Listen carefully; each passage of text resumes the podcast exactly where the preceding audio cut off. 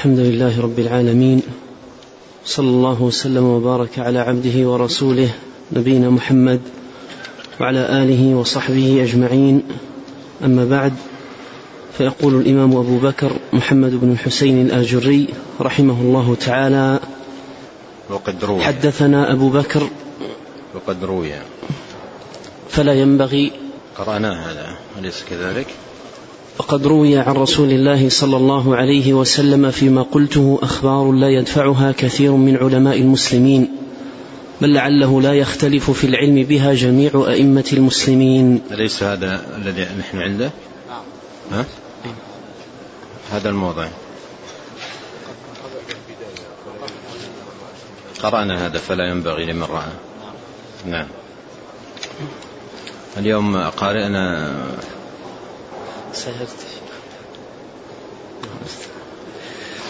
قال حدثنا أبو شعيب. تغير ولا أنت؟ نعم يا شيخ. أقول كتابك تغير ولا أنت تغير؟ نعم. نعم. قال حدثنا أبو شعيب عبد الله بن الحسن وقد, الح... وقد روي. وقد روي عن رسول الله صلى الله عليه وسلم فيما قلته أخبار لا يدفعها كثير من علماء المسلمين. بل لعله لا يختلف في العلم بها جميع أئمة المسلمين. قال حدثنا أبو شعيب عبد الله بن الحسن الحراني قال حدثنا عاصم بن علي قال حدثنا أبو معشر وأخبرنا أبو عبد الله أحمد بن الحسن بن, العبد بن عبد الجبار الصوفي قال حدثنا محمد بن بكار قال حدثنا أبو معشر عن يعقوم بن زيد بن طلحة عن زيد بن أسلم عن أنس بن مالك قال ذكر لرسول الله صلى الله عليه وسلم رجل ذو نكاية للعدو واجتهاد فقال رسول الله صلى الله عليه وسلم ما أعرف هذا؟ فقالوا رسول الله صلى الله عليه وسلم نعته كذا وكذا نعته كذا وكذا. فقال رسول الله صلى الله عليه وسلم ما أعرفه؟ فبينهم كذلك إذ طلع الرجل فقالوا هذا يا رسول الله؟ فقال ما كنت أعرف هذا هذا أول قرن رأيته في أمتي. إن به لسفع إن به لسفعة إن به لسفعة من الشيطان. قال فلما دنا الرجل سلم فرد عليه القوم السلام. قال فقال له رسول الله صلى الله عليه وسلم نشدتك بالله هل حدث هل حدثت نفسك حين طلعت علينا أن ليس في القوم أحد أفضل منك؟ قال اللهم نعم. قال فدخل المسجد يصلي. قال فقال رسول الله صلى الله عليه وسلم لأبي بكر قم فاقتله. فدخل أبو بكر المسجد فوجده قائما يصلي. فقال أبو بكر في نفسه إن للصلاة لحرمة وحقا. ولو استأمرت رسول الله صلى الله عليه وسلم. قال فجاء إليه فقال له أقتلته؟ قال لا. رأيته قائما يصلي. ورأيت للصلاة حقا وحرمة وإن شئت أن أقتله وإن شئت أن أقتله قتلته. قال لست بصاحبه. ثم قال اذهب يا عمر فاقتله. قال فدخل عمر المسجد فإذا هو ساجد. قال فانتظره طويلا. ثم قال في نفسه إن للسجود لحقا. ولو أني استأمرت رسول الله صلى الله عليه وسلم. فقد استأمره من هو خير مني. قال قال فجاء إلى رسول الله صلى الله عليه وسلم. قال أقتلته؟ قال لا رأيته ساجدا ورأيت للسجود حقا. وإن شئت يا رسول الله أن أقتله قتلته. قال لست بصاحبه. قم يا علي فاقتله. أنت صاحبه إن وجدته. قال فدخل علي رضي الله عنه فلم يجده. قال فرجع إلى رسول الله صلى الله عليه وسلم فأخبره. فقال رسول الله صلى الله عليه وسلم لو قتل اليوم ما اختلف رجل ما اختلف رجلان من أمتي حتى يخرج الدجال وذكر باقي الحديث باقي الحديث له. قال حدثنا أبو بكر قاسم بن زكريا المطرز قال حدثنا فضل بن سهل الأعرج قال حدثنا زيد بن الحباب قال أخبرني موسى بن عبيدة قال حدثني هود بن عطاء الحنفي عن أنس بن مالك رضي الله عنه قال كان فينا شاب ذو عبادة وزهد فوصفناه للنبي صلى الله عليه وسلم وسميناه باسمه فلم يعرفه. فبينا نحن كذلك إذ أقبل فقلنا يا رسول الله هو ذا. فقال إني لأرى على وجهه سفعة من الشيطان. فجاء فسلم على القوم فردوا السلام فقال له رسول الله صلى الله عليه وسلم أجعلت في نفسك أن ليس في القوم أحد خير منك؟ قال نعم. ثم ولى فدخل المسجد فقال رسول الله صلى الله عليه وسلم من يقتل الرجل؟ فقال أبو بكر أنا يا رسول الله. فدخل المسجد فوجده يصلي فقال أبو بكر وجدته يصلي وقد نهينا عن ضرب المصلين. فقال من يقتل الرجل؟ فقال من يقتل الرجل؟ فقال عمر رضي الله عنه أنا يا رسول الله. فدخل المسجد فوجده ساجدا فقال أقتل رجلا يصلي وقد نهانا عن ضرب المسلمين وقد نهانا عن ضرب المصلين فجاء فقال وقد نهينا. وقد نهينا عن ضرب المصلين فجاء فقال له النبي صلى الله عليه وسلم مه يا عمر؟ قال وجدته ساجدا وقد نهيتنا عن ضرب المصلين. ثم قال من يقتل الرجل؟ فقال علي رضي الله عنه أنا فقال أنت تقتله إن وجدته فاذهب إن وجدته. فذهب علي رضي الله عنه فجاء فقال له النبي صلى الله عليه وسلم مه يا علي؟ قال وجدته قد خرج. فقال أما إنك لو قتلته لكان أولهم وآخرهم وما اختلف من أمة اثنان. بسم الله الرحمن الرحيم. الحمد لله رب العالمين وأشهد أن لا إله إلا الله وحده لا شريك له وأشهد أن محمدا عبده ورسوله صلى الله وسلم عليه وعلى آله وأصحابه أجمعين. اللهم علمنا ما ينفعنا وانفعنا بما علمتنا وزدنا علما وأصلح لنا شأننا كله ولا تكلنا إلى أنفسنا طرفة عين. أما بعد فهذا الحديث حديث أنس بن مالك رضي الله عنه هو آخر حديث ساقه المصنف الإمام الآجري رحمه الله تعالى في هذه الترجمة التي ساق فيها السنن والآثار عن نبينا الكريم صلى الله عليه وسلم في ذم الخوارج والتحذير منهم. وهذا الحديث هو في الباب نفسه في ذم الخوارج بذكر رأس من رؤوسهم بل ذكر في ذكر أول رؤوسهم كما ذكر النبي صلى الله عليه وسلم في هذا الحديث قال هذا أول قرن رأيته في أمتي. وكما عرفنا الخوارج قرون تطلع بين وقت وآخر ولا يطلع منها قرن إلا قطع. وهم شر على الأمة في كل زمان. وهذا أول قرن.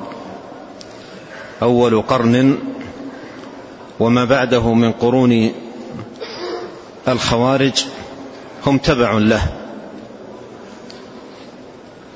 ومعلوم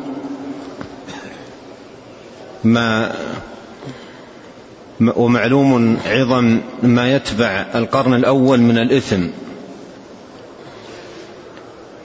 لأنه المؤسس للفتنة والمبتدئ لها في الأمة. ومن سن سنة سيئة فإنه يبوء بإثمها وإثم من تبعه فيها إلى يوم القيامة. فالقرن الأول من قرون هؤلاء إثمه عظيم وجنايته على الأمة ليس في زمانه وإنما حتى فيما بعد إلى قيام الساعة إثم عظيم لأنه أول من سن هذه السنة السيئة في أمة محمد صلوات الله وسلامه وبركاته عليه. والله جل وعلا أطلع نبيه عليه الصلاة والسلام بحال هذا الرجل. أطلعه بحاله وعظيم فتنته وعظيم شره مع ما يظهر عليه من اجتهاد في العبادة من صلاة ونحو ذلك إلا أن قلبه أشرب الفتنة والشر والعياذ بالله. والله سبحانه وتعالى أطلع نبيه صلى الله عليه وسلم على عظيم الشر والفتنة التي تترتب على يدي هذا الرجل ولهذا أمر بقتله في هذه الصورة التي لم يكن يفعلها عليه الصلاة والسلام. أمر أمر بقتله في صلاته وهو يصلي.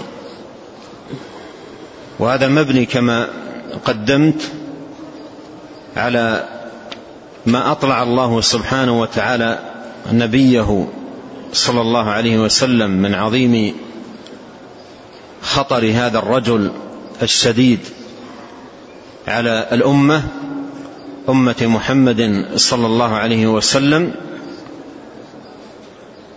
وعظيم الفتنة التي تترتب على يدي هذا الرجل فأمر بقتله صلوات الله وسلامه وبركاته عليه في في صلاته.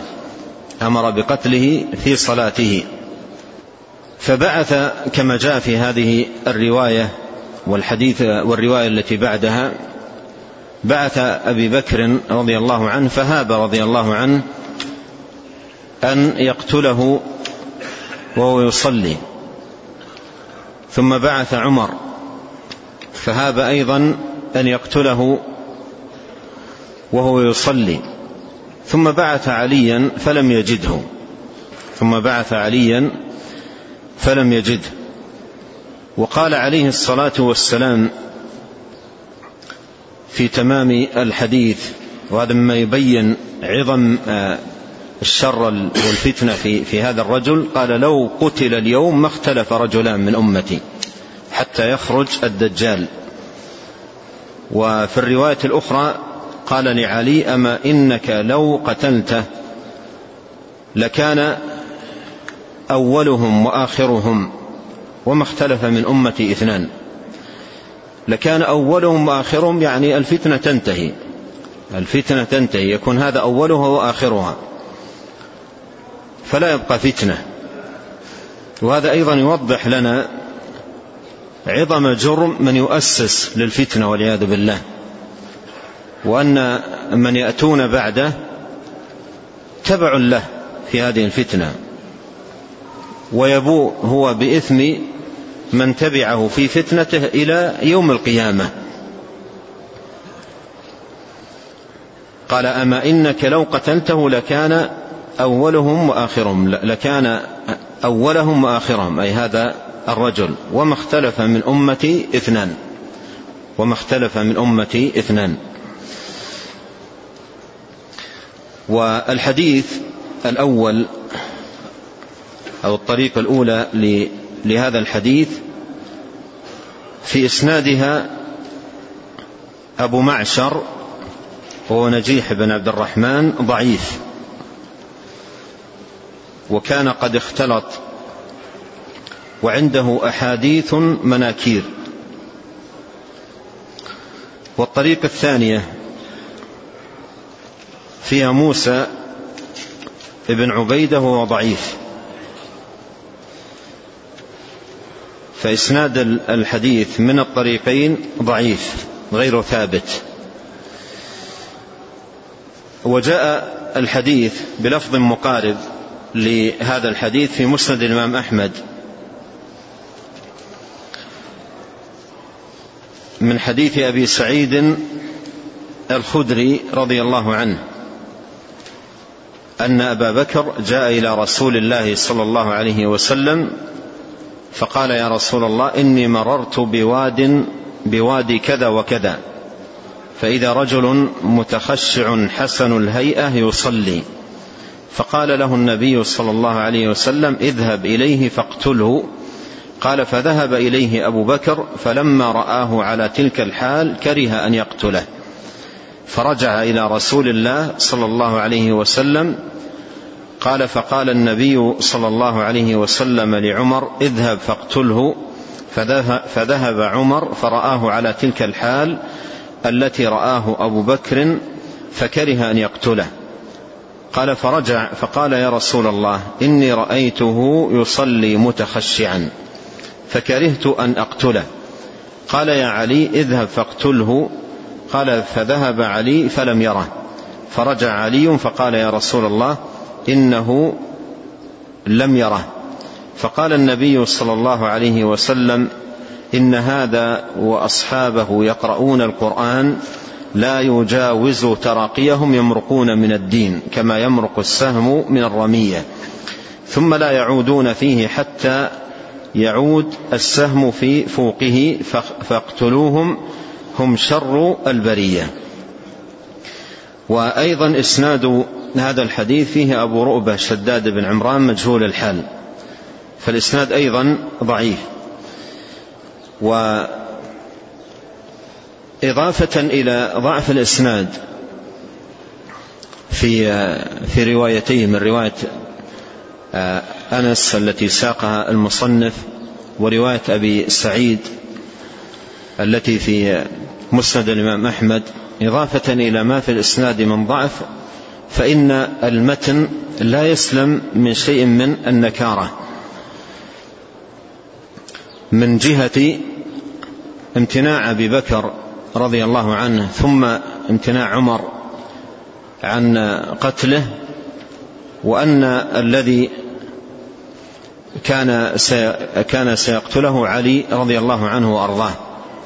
مع أنه مر معنا في قصة آه الذي قال للنبي صلى الله, صلى الله عليه وسلم اعدل يا محمد فإنك لم تعدل. أن عمر بن الخطاب رضي الله عنه قال دعني أضرب عنقه. قال دعني أضرب عنقه. لكن النبي صلى الله عليه وسلم منعه من ذلك. قال لا حتى لا يقال إن محمدا صلى الله عليه وسلم يقتل أصحابه. فالمتن فيه نكارة من, من, من هذه الجهة. وإلى هذه النكارة أشار بعض الشراح وهو السندي قال لا يخفى ما في ظاهره من البعد إذ كيف يكره أبو بكر ثم عمر قتل من أمر النبي صلى الله عليه وسلم بقتله؟ قد جاء أن عمر استأذن في قتل من قال إن النبي صلى الله عليه وسلم ما عدل في القسمة وكذا خالد بن الوليد. والنبي صلى الله عليه وسلم ما أذن في قتله وعلل ذلك بأنه مصل. والذي يظهر أن هذا الرجل المذكور في هذا الحديث هو ذلك الرجل, الذي جاء فيه أنه استأذن في قتله عمر وخالد. ولا يخفى أن استئذان عمر في قتله أصح وأثبت من هذا الحديث. فهذا يقتضي أن في هذا الحديث شيئا. لكن الحديث جاء في أو رواه ابن أبي عاصم في السنة. بإسناد قال عنه الشيخ الألباني رحمة الله عليه على شرط مسلم. بلفظ سالم من هذه النكارة في هذين الحديثين حديث أنس وحديث أبي سعيد. ولفظه قال عن أبي بكرة أن النبي صلى الله عليه وسلم مر برجل ساجد. وهو منطلق إلى الصلاة أي النبي عليه الصلاة والسلام. فلما قضى الصلاة ورجع ورجع إليه وهو ساجد قال النبي صلى الله عليه وسلم من يقتل هذا؟ فقام رجل فحسر عن ذراعيه واخترط سيفه وهزه ثم قال يا نبي الله بأبي أنت وأمي كيف أقتل رجلا ساجدا؟ يشهد أن لا إله إلا الله وأنك محمد وأنك محمد عبده ورسوله. فقال رسول الله صلى الله عليه وسلم ثم ثم قال من يقتل هذا؟ فقام رجل فقال أنا فحسر عن ذراعيه واخترط سيفه حتى رعدت يده فقال يا رسول الله كيف أقتل رجلا ساجدا يشهد أن لا إله إلا الله وأنك محمد عبده ورسوله؟ فقال رسول الله صلى الله عليه وسلم أما والذي نفسي بيده لو قتلتموه لكان أول فتنة وآخرها. أما إنكم لو قتلتموه لكان أول فتنة وآخرها. والحاصل أن هذا الحديث بهذا اللفظ ثابت عن نبينا الكريم عليه الصلاة والسلام وأيضا كما قدمت الله جل وعلا أطلع نبيه من حال هذا الرجل وعظيم الفتنة والشر الذي يترتب على هذا الرجل أو, أو, أو تحصل من هذا الرجل ويتسبب فيها هذا الرجل أطلع الله نبيه عليه الصلاة والسلام فأمر بقتله وهو يصلي لما أطلعه الله سبحانه وتعالى عليه من حاله وعظيم فتنته. لكن أيضا يبقى إشكال أو تساؤل حول هذا الأمر.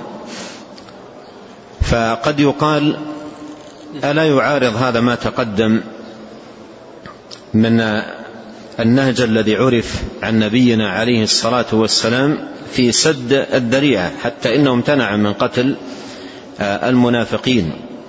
وعلل ذلك بقوله حتى لا يقال إن محمدا صلى الله عليه وسلم يقتل أصحابه. ومر معنا شيء من الأمثلة على ذلك. لكن يمكن أن يقال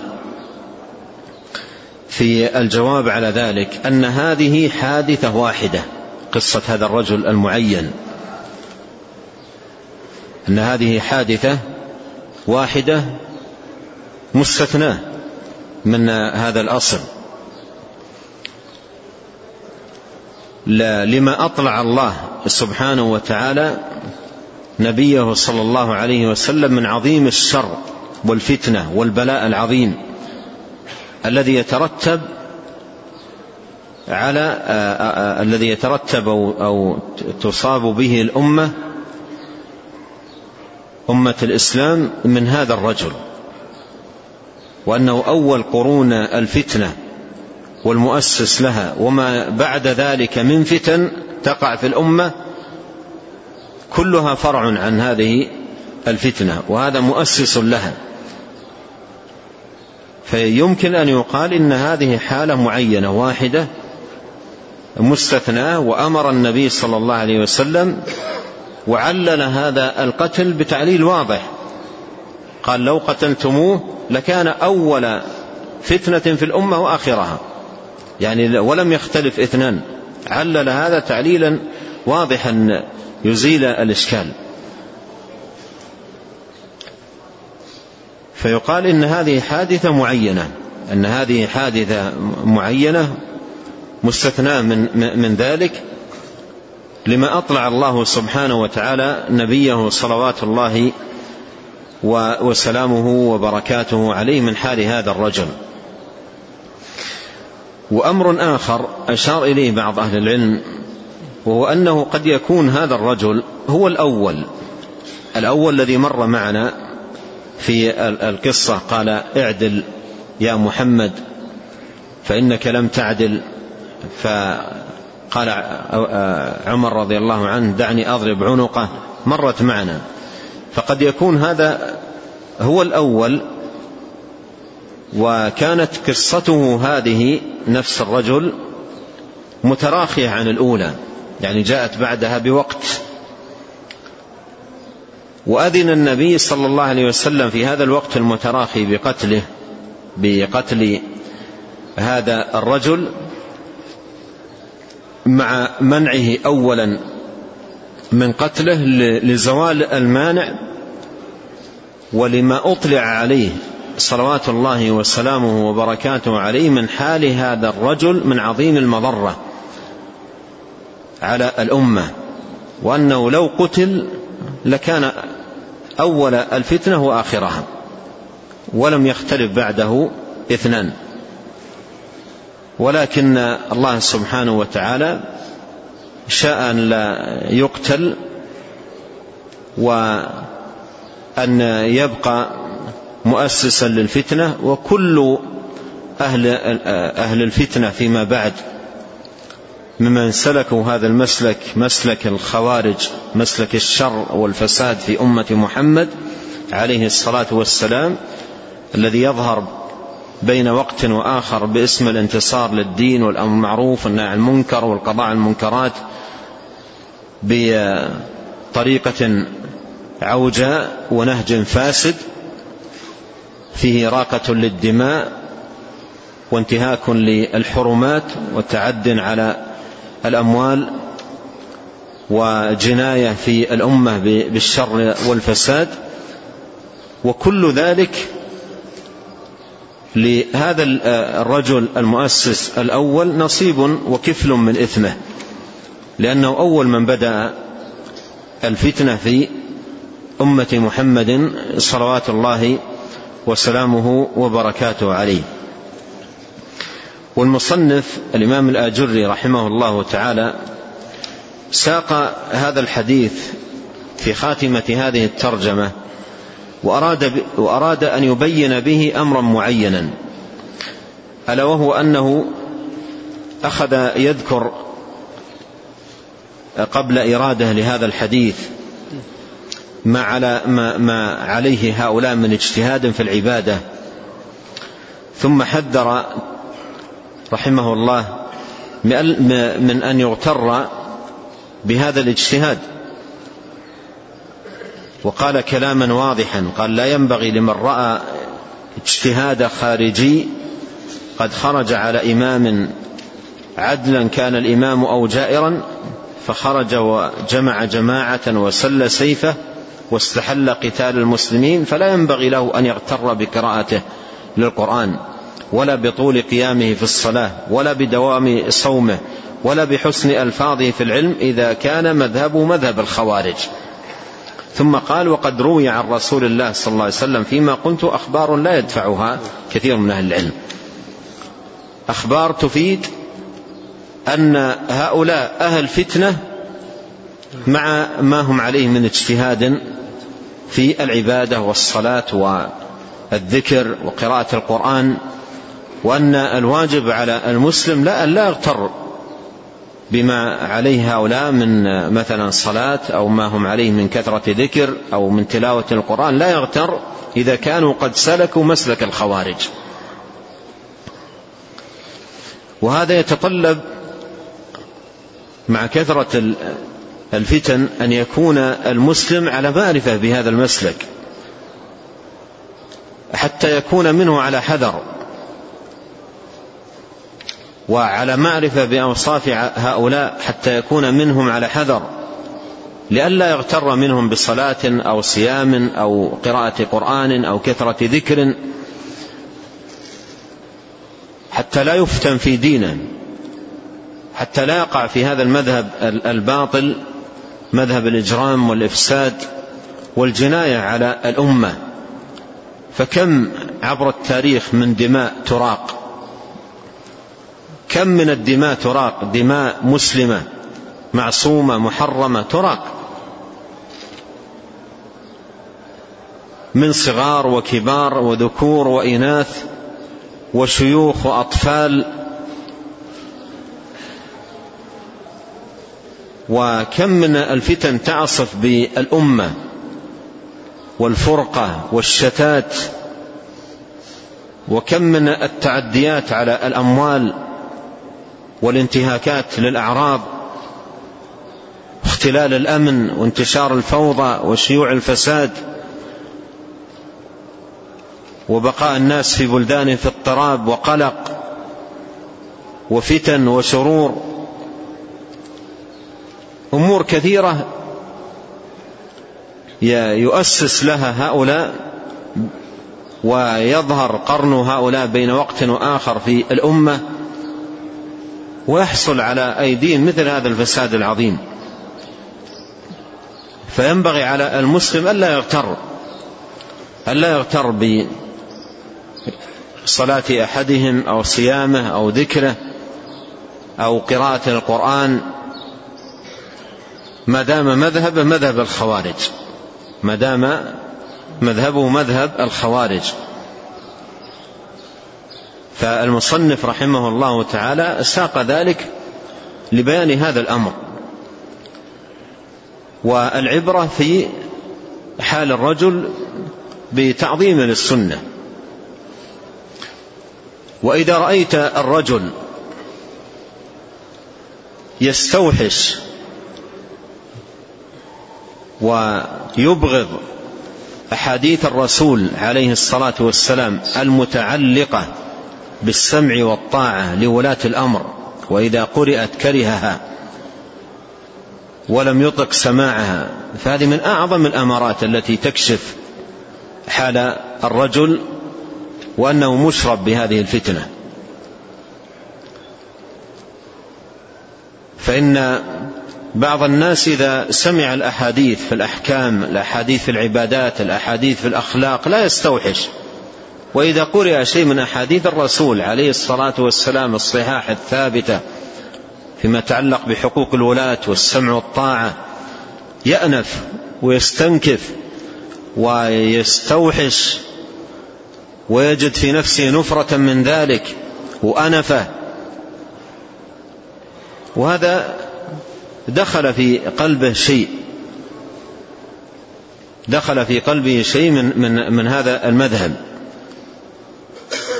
وأول ما تبدأ فتنة هؤلاء من هذه الجهة. من جهة كراهية النصوص المتعلقة بحقوق الولاة. ومن المعلوم أن أمر الأمة لا يستقيم إلا بجماعة. ولا جماعة إلا بإمام ولا إمام إلا بسمع وطاعة. أمور آخذ بعضها ببعض. فإذا لم يكن هذا الأمر في الأمة تمزقت وذهبت في مهب الريح. لا, لا جماعة إلا بإمام ولا إمام إلا بسمع وطاعة. ولهذا يجب أن, أن تتخذ الإمامة دينا. ويسمع للإمام ويطاع تدينا وتقربا لله سبحانه وتعالى وطلبا لرضاه. فأول ما تكون فتنة هؤلاء من هذه الجهة هو من جهة الافتيات على على ولاة الأمر الذين هم العلماء. افتيات على ولاة الأمر الذين هم الحكام وافتيات على ولاة الأمر الذين هم العلماء. بمحاولة إسقاطهم والتقليل من مكانتهم والوقوع في أعراضهم. فتنشأ في, في, في الغالب العام من هذا الطريق. فالذي يظهر عليه كراهية للأحاديث التي تتعلق بالولاة أو يظهر عليه جرأة على العلماء الأكابر من أئمة أهل السنة وأهل الفضل وقيعة وطعنا ومحاولة لإسقاطهم والتقليل من مكانتهم فهذا في قلبه شيء. وبدأت هذه الفتنة تتسلل إلى, إلى, إلى قلبه. إذا بدأ يدخل, يدخل هذا المدخل ويسلك هذا المسلك. فلا يغتر بصلاة إنسان أو صيامه أو عبادته أو ذكره إذا كان فيه شيء من مسلك الخوارج وطريقتهم التي حذر منها النبي الكريم صلوات الله وسلامه وبركاته عليه.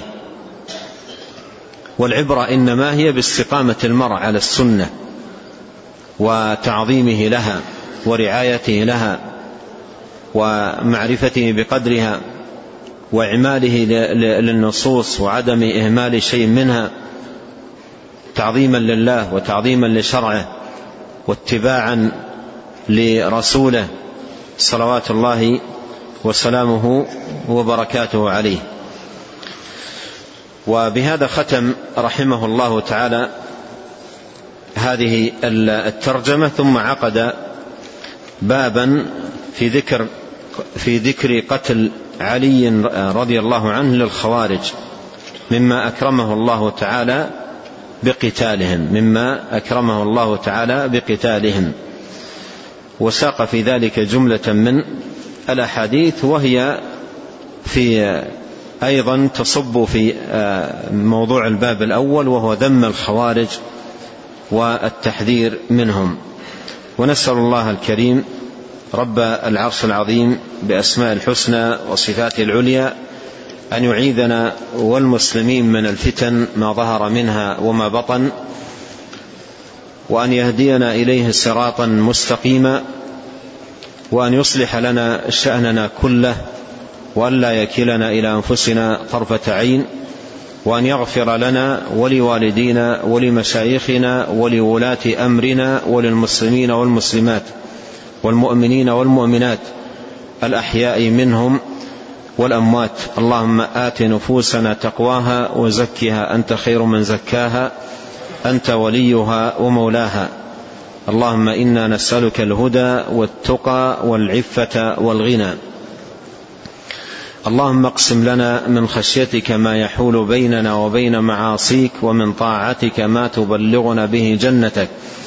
ومن اليقين ما تهون به علينا مصائب الدنيا اللهم متعنا بأسماعنا وأبصارنا وقوتنا ما أحييتنا واجعله الوارث منا واجعل ثأرنا على من ظلمنا وانصرنا على من عادانا ولا تجعل مصيبتنا في ديننا ولا تجعل الدنيا أكبر همنا ولا مبلغ علمنا ولا تسلط علينا من لا يرحمنا. سبحانك اللهم وبحمدك أشهد أن لا إله إلا أنت أستغفرك وأتوب إليك. اللهم صل وسلم على عبدك ورسولك نبينا محمد وآله وصحبه. جزاكم الله خيرا.